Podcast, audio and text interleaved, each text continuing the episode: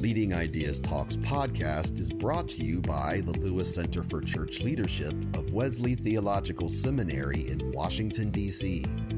Subscribe free to our weekly e-newsletter, Leading Ideas, at churchleadership.com slash leading ideas. Leading Ideas Talks is also brought to you by Adult Christian Study Curriculum from the Lewis Center. Bring the best of contemporary Christian scholarship to your congregation's in person and online small groups and classes. Our video based curriculum encourages energetic discussion and personal reflection on a number of subjects. Studies include Journey Through the Psalms, Simply Christian, Religion and Science, Nature, Our First Way of Knowing God, and many more. Learn more and watch sample videos at churchleadership.com slash studies. The pandemic taught us that church happens in powerful and meaningful ways outside our buildings.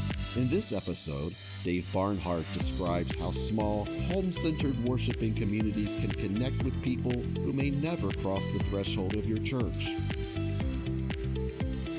I'm Ann Michael. I'm one of the editors of Leading Ideas e-newsletter, and I'm the host for this episode of Leading Ideas Talks. I'm speaking today with Dave Barnhart, who's pastor of St. Junia, which is a network of house churches in Birmingham, Alabama. And he's also the author of a book, Church Comes Home, Start a House Church Network Anywhere. Uh, and I'm so excited to be speaking with him today about the potential of the house church movement and perhaps also what those of us who are in um, what he calls legacy churches can learn from the experience of house churches. So, welcome, Dave. It's so good to have you with us. Thanks. It's great to be here.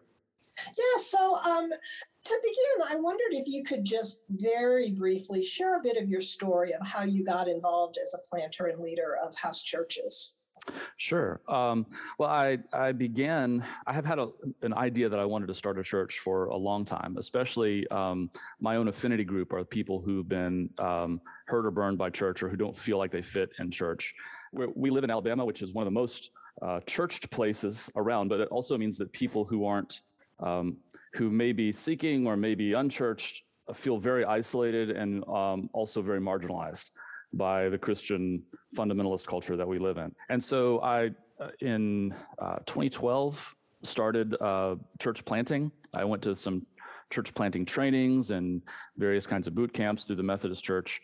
And um, we, we started a church in 2012 that was really more of a conventional church. We had a band, we had a venue, and that sort of thing. Um, but what we found was that a lot of people we, would ha- we'd have these sort of two reactions. People would either come and say, Hey, this is great, but then they wouldn't come back. Or they would tell me, um, Hey, I love what you're doing. I love your theology. I love the way you're trying to reach people who don't feel like they fit. Um, I'm never going to church again, but I love what you're doing. so um, I struggled with how do how do we create uh, sticking power. And we found that, that really the place we got most traction was in our small groups that we were running at the time. And so we sort of pivoted in 2016 to doing um, house churches, to really focusing on that smaller intentional group. Um, and uh, it's that's kind of where it blossomed. Um, we've had uh, a lot of success. At one point, we had uh, six house churches, um, but and I think at the most uh, we had about half the people who were attending the church hadn't been to church in six months. So I felt like that was we were really getting some uh, some good traction there. Um, but the uh, the process of learning about house church, uh, we had to sort of adapt some of what was already out out there. Church, house church has been going on for a long time uh, since the you know well since the beginning really what we started doing was something that was a little more intentionally liturgical. Uh, so we have a liturgy. Uh, we read scripture responsively. Uh, we have some some guided prayer time, and then we have conversation. And it's really the conversation where I think a lot of the discipleship happens. Um, so instead of me standing up and talking to people, uh, they're bringing their own perspectives. Since that's where people really were getting, we we're seeing most growth um, most spiritual growth, most discipleship, and um, started doing that in 2016 and have, have been doing it ever since. Of course, COVID has kind of thrown a wrench into things, um, but we've been meeting online um, and occasionally meeting in smaller groups as well. So. Mm-hmm. So, um, for the sake of our listeners, could you define house church uh, and how you see house churches as distinct from other religious gatherings that might happen either in people's homes or in um, non institutional settings? Yeah, well, I think one of the biggest confusions is oftentimes is people think of house churches as small groups, and they do have a lot in common. But the mm-hmm. idea is this is the worshiping community, like getting together. Um, sometimes we sing. Uh, I'll admit music is not great typically in a house church unless you've got some very talented people. But the focus really is this is our worshiping community.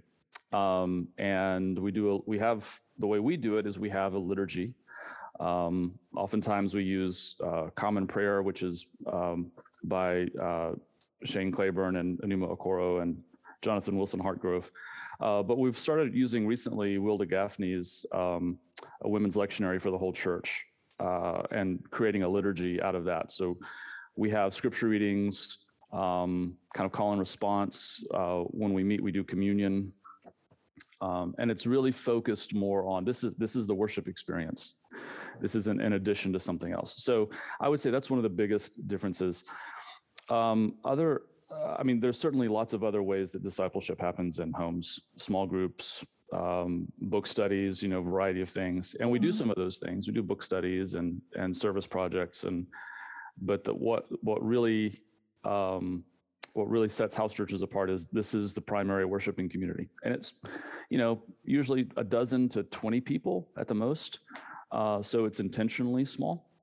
Mm-hmm. Um, anyway, that's kind of a, that. That's it in a nutshell. Yeah. Yeah. So you're serving a network of, or you have mm-hmm. um, uh, planted a network of house churches. Can you can you kind of describe those communities and how they connect to one another? Sure. Well, again, I have to put an asterisk beside this because things have been different for the last two years uh, mm-hmm. uh, because of COVID. At, at our at our peak, we were doing six house churches, which I'll be honest is a little too much um, for one person. Four house churches is about ideal.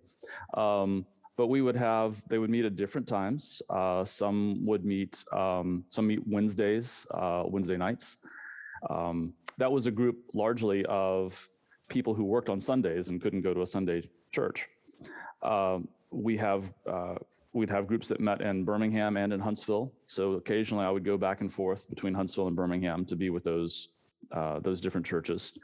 Um, and they could meet. We would often have one in the morning and one in the afternoon. So I would typically drive around, but I also had some people who were sort of lay pastors who helped lead other other house churches and those would be the people i work very closely with because the, i'm essentially training them to do what i'm doing um, and that that enabled me to reach people I wouldn't otherwise normally reach. So we had one house church that was, or we we have one house church that's led by a, a black man um, who does a lot of work in uh, HIV prevention, and so he had access to people I would never reach, mm. and I really felt like um, that was that was that was one of the powerful that is one of the powerful things about house churches. Um, I have an intern working with me right now, um, who's a woman who's reaching people who have been hurt by church and really wouldn't trust a man as their pastor. Hmm. Um, and I, f- I feel like that is uh, a way that we can overcome some of the church hurt that keeps people from um, from accessing uh, accessing church and from hearing the good news.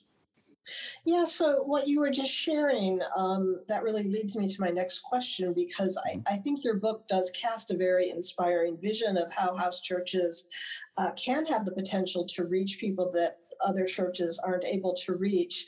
Uh, but at the same time, something I really appreciated about your book was that it was really very balanced um, and realistic in um, assessing both the strengths and the weaknesses of house churches. And so, uh, and in fact, there's one point in the book where you actually list the, some of the pros and cons of house churches. So yeah. I thought that might be interesting for our listeners to know as well. What do you see as some of the strengths of house churches, but what are some of the what are some of the limitations?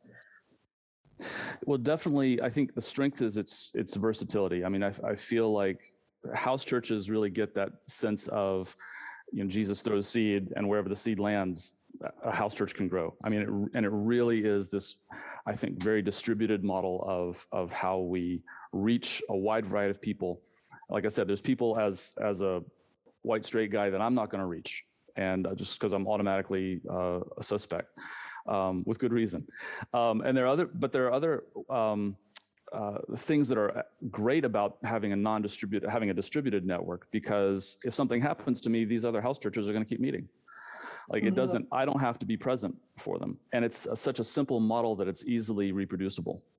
Right. I think that's I think that's and especially as I think about the future, things like COVID, things like um, and and climate change, other crises, global crises that we may face. I, I just feel like house churches are going to be very resilient because they're not dependent upon uh, a top-heavy structure. There are things that house churches can't do. I mean, the things like legacy churches are going to do better just because there's economies of scale. Um, you know, they're they're going to be able to have more programs, especially for um, children and, and young people. They're going to have a little more leverage to do things like buy medical debt for folks or, or whatever, you know, large programs that they do. Um, I think, uh, I think though that part of it is just recognizing that there's, there's people, especially in this, the world we live in now, where there's such distrust of institutions. Um, and distrust of institutions across the range. I mean, whether people are political, uh, whether they're conservative or liberal, whether we're talking political institutions or faith institutions, people are just very suspicious right now, most I've ever seen. Um, and to be able to still reach people who are have questions about, you know, who are you really representing? What's what's your real angle? I think that's one of the things that house churches help do. You know, come have dinner let's see let's have a conversation uh, that's where the genuine uh, human connection happens that's where discipleship happens i think so your book was written really i think just before the onset of covid and, and the tremendous surge of interest in, in virtual ministry and you know i as i'm reading about hybrid and virtual ministry the subject of you know meeting in people's homes as a companion to virtual ministry uh, comes up repeatedly. Uh, and so I guess, given your definition and experience of house church, um, what how are you seeing that uh, evolve now in a time when virtual ministry has become more um, popular? Mm-hmm. Well, I th- would think our style fit really well with doing uh, virtual ministry because music wasn't one of our big uh, strengths anyway. Um, conversation really is our strength. Webinars work really well for for that style of uh, participatory preaching, I should say. Um, I usually talk for about 10 to 15 minutes, and then most of the rest of it is conversation. Um, and I have worship leaders, which typically are the leaders of other house churches, who um, are sort of my webinar conversation partners. And then we take comments from Facebook and YouTube and the Zoom chat. Uh, and it, it, has worked really well. Um, I would say it's been a little difficult because the thing is, if people are reluctant to go to go to church for health reasons, then they're also not likely to want people in their homes for health reasons. So that hasn't um, there hasn't been a lot of ability to uh, sync up those things. But what we have started doing is we've we've been doing a lot of meeting outside, and mm-hmm. that's more of a social thing, more of getting together for, you know, meals, conversation, um, and that sort of thing. Whereas, you know, worship happens online uh, in this sort of conversational format. Do you imagine going forward that there might be house churches that um, exist solely in virtual space? I mean, do, do you see that as an extension of the movement? I think that could, I mean, I certainly can see that as a possibility. I, it wouldn't work for my folks okay. um, as well, I think. Um, although I, I don't know, I, I just said that, but then I, I question it because we do have a lot of folks. One thing people aren't aware of is how many people out there have social anxiety and other things that prevent them mm-hmm. from to large gatherings. Um, and if you're working with people who have some kind of disability or or significant anxiety who don't want to leave uh, their home, then online is great. Um, mm-hmm. I do think you know we we feel a loss in that part of the strength of house churches is that intimate connection, and so there's a loss of mm-hmm. of that. But I do think um, I do think there are people more than we often realize who just have a real hard time getting out of the house. Yeah.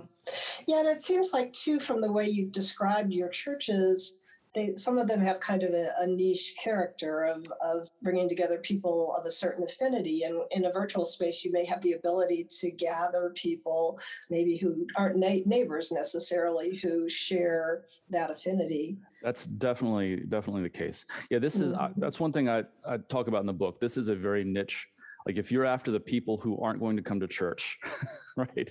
How you that's that's a you're after a niche. And mm-hmm. um and recognizing how hard it is, I, have all the church planting conferences I've gone to, all the training I went to, uh, has a very triumphalistic uh, idea about gathering people or reaching the unchurched. And most of the time, it's like get them to come to our thing. Mm-hmm. And I mm-hmm. just I feel like that's not um, that's not going to reach the people who aren't already willing to come to your thing. right yeah so go to rather than than than come here. Absolutely. Um, so um, you know, one of the things that struck me uh, during COVID, especially uh, in the early months of the lockdown, was that there really was renewed attention to how people practice faith at home. Mm-hmm. Um, and uh, what what first motivated me to pick up your book was, um, you know, I, I, think that experience of the COVID um, lockdown really revealed to a lot of us that particularly mainline Protestants um, haven't really been equipped mm. uh, to live uh, their lives of faith at home in terms of personal devotions or fostering faith within their homes or within their um, families. And so I wondered if there are any lessons from your work with house churches for those of us who are part of what you call legacy churches, um, but are nonetheless interested in practicing faith more intentionally at home or in small gatherings.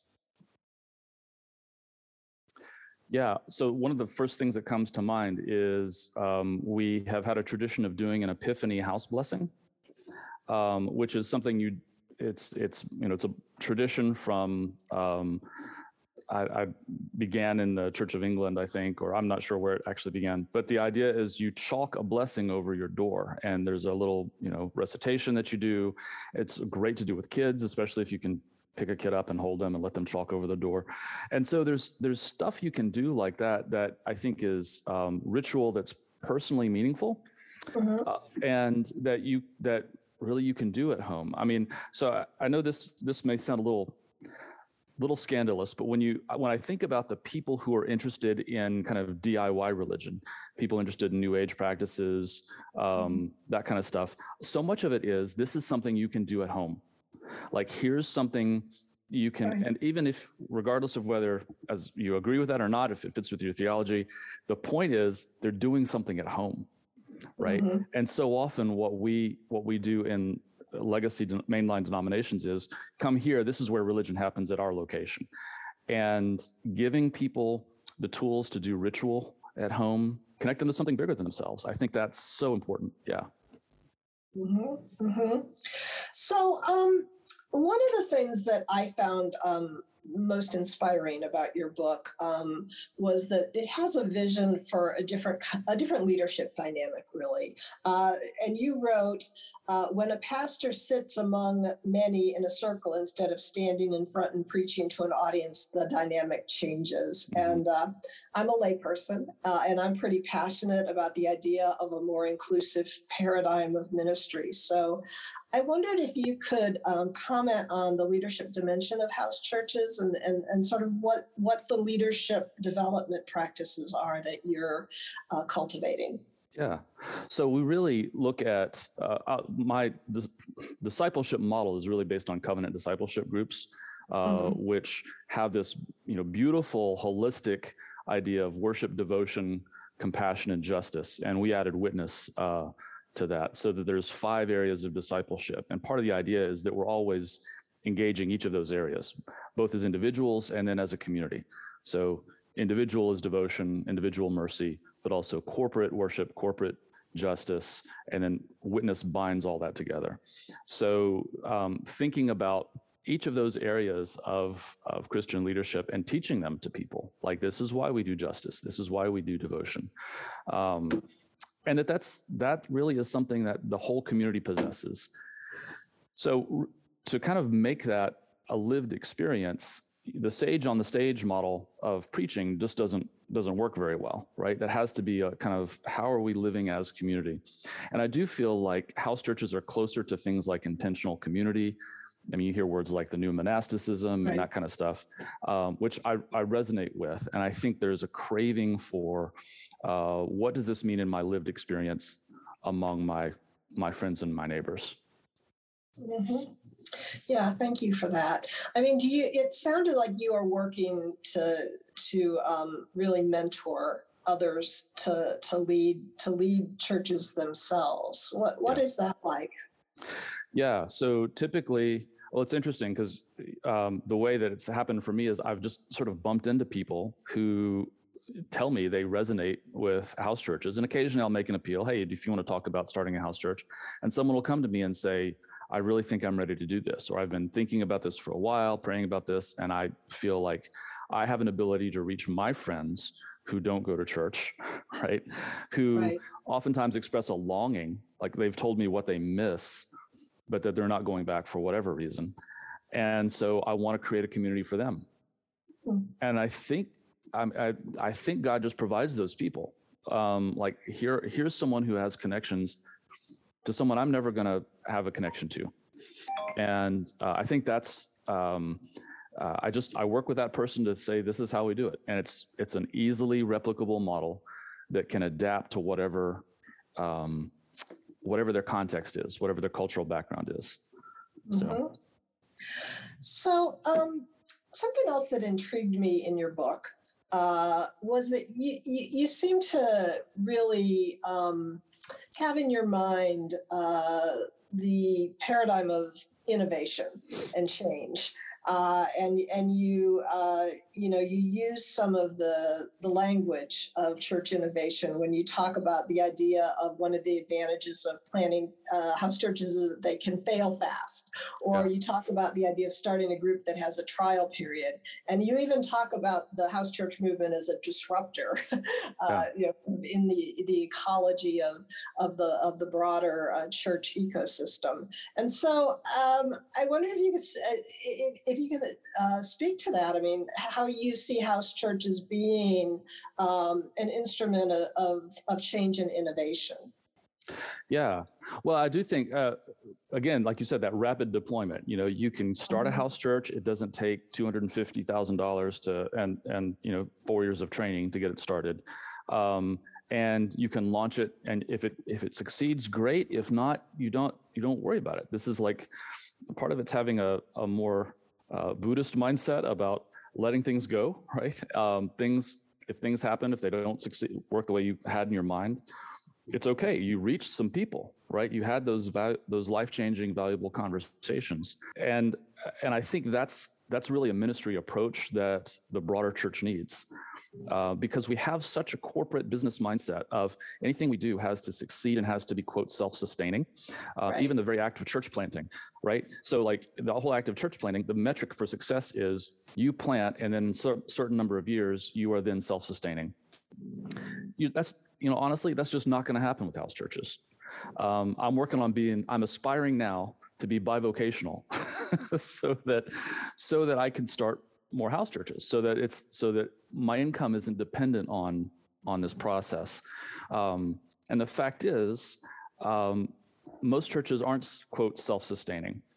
Right. They're they're getting uh, resources from other places and it and you know honestly um, uh, the reason that they've grown in the way that they have the reason we have mega churches and the reason we have uh, very large churches is because uh, is more economic uh, than spiritual. It's because of the way that we extract resources and put them into business. So. Mm-hmm. Or there are churches that are being sustained through their legacy, you know, either the value of their property, their buildings, yeah. their endowments, um, and if they, you know, if they had to sustain themselves based on their current revenue and expenses, they couldn't do it. Absolutely. Uh, that only that only goes so far. Absolutely. um, yeah, I'm curious. Um, since you've uh, you know you've you've written on this subject, you must have a sense of you know beyond uh, your work uh, in in Alabama. Is there a way of knowing um, how big this house church phenomena is, either within the U.S. or or worldwide? It's oh man, it's it's so impossible to measure because you have places like China where house churches are the dominant form of church.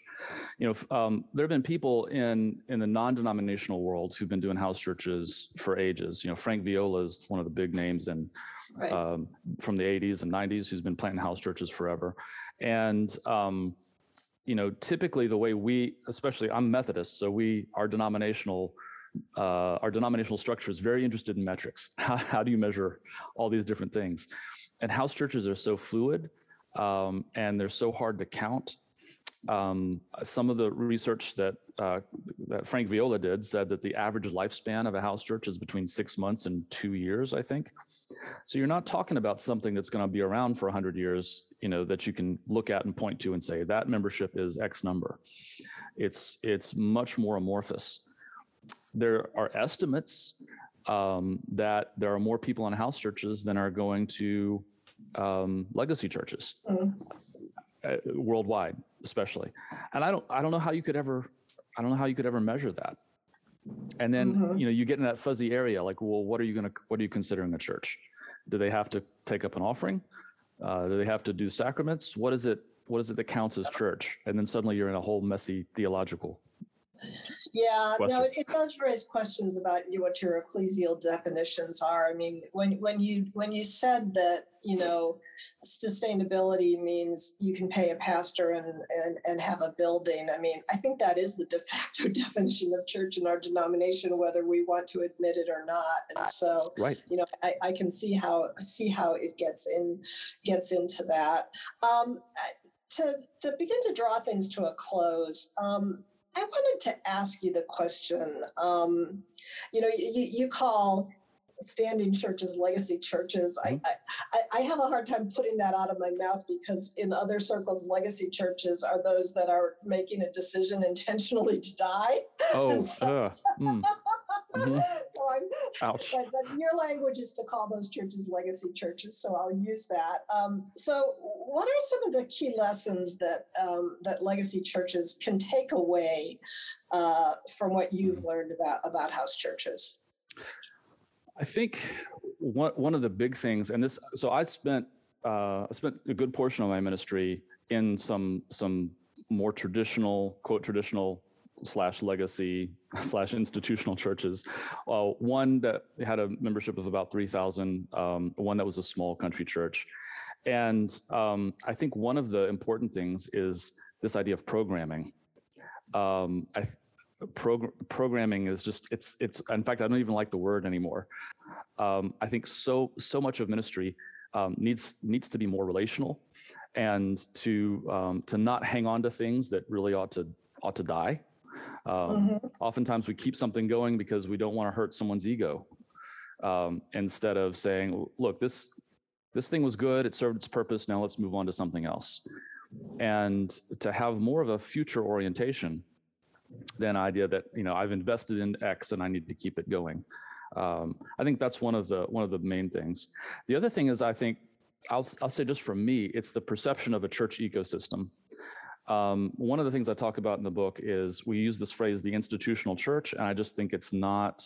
Um, it doesn't describe the actual institution, which includes publishers, consultants, academia. You know, we're just thinking about the denominational structures. That's just one little piece of the full church ecosystem. And for me, I want to include those, I want to include those things that don't get captured, the intentional communities of people who don't go to church, but who have a religious orientation in, their lives. Um, and and the the I call them the mystics and monastics, um, the people who gather in formal communities. Um, all that is part of an ecosystem instead of a quote institution. Um, and I, I, think those are important aspects of church life that often get pushed to the side or get ignored. Okay.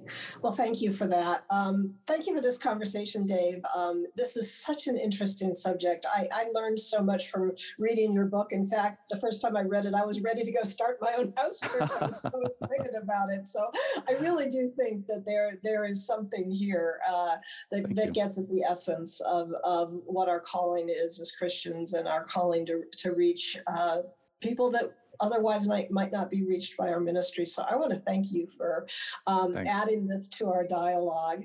Uh, and um, thanks for the wonderful conversation today. I appreciate it.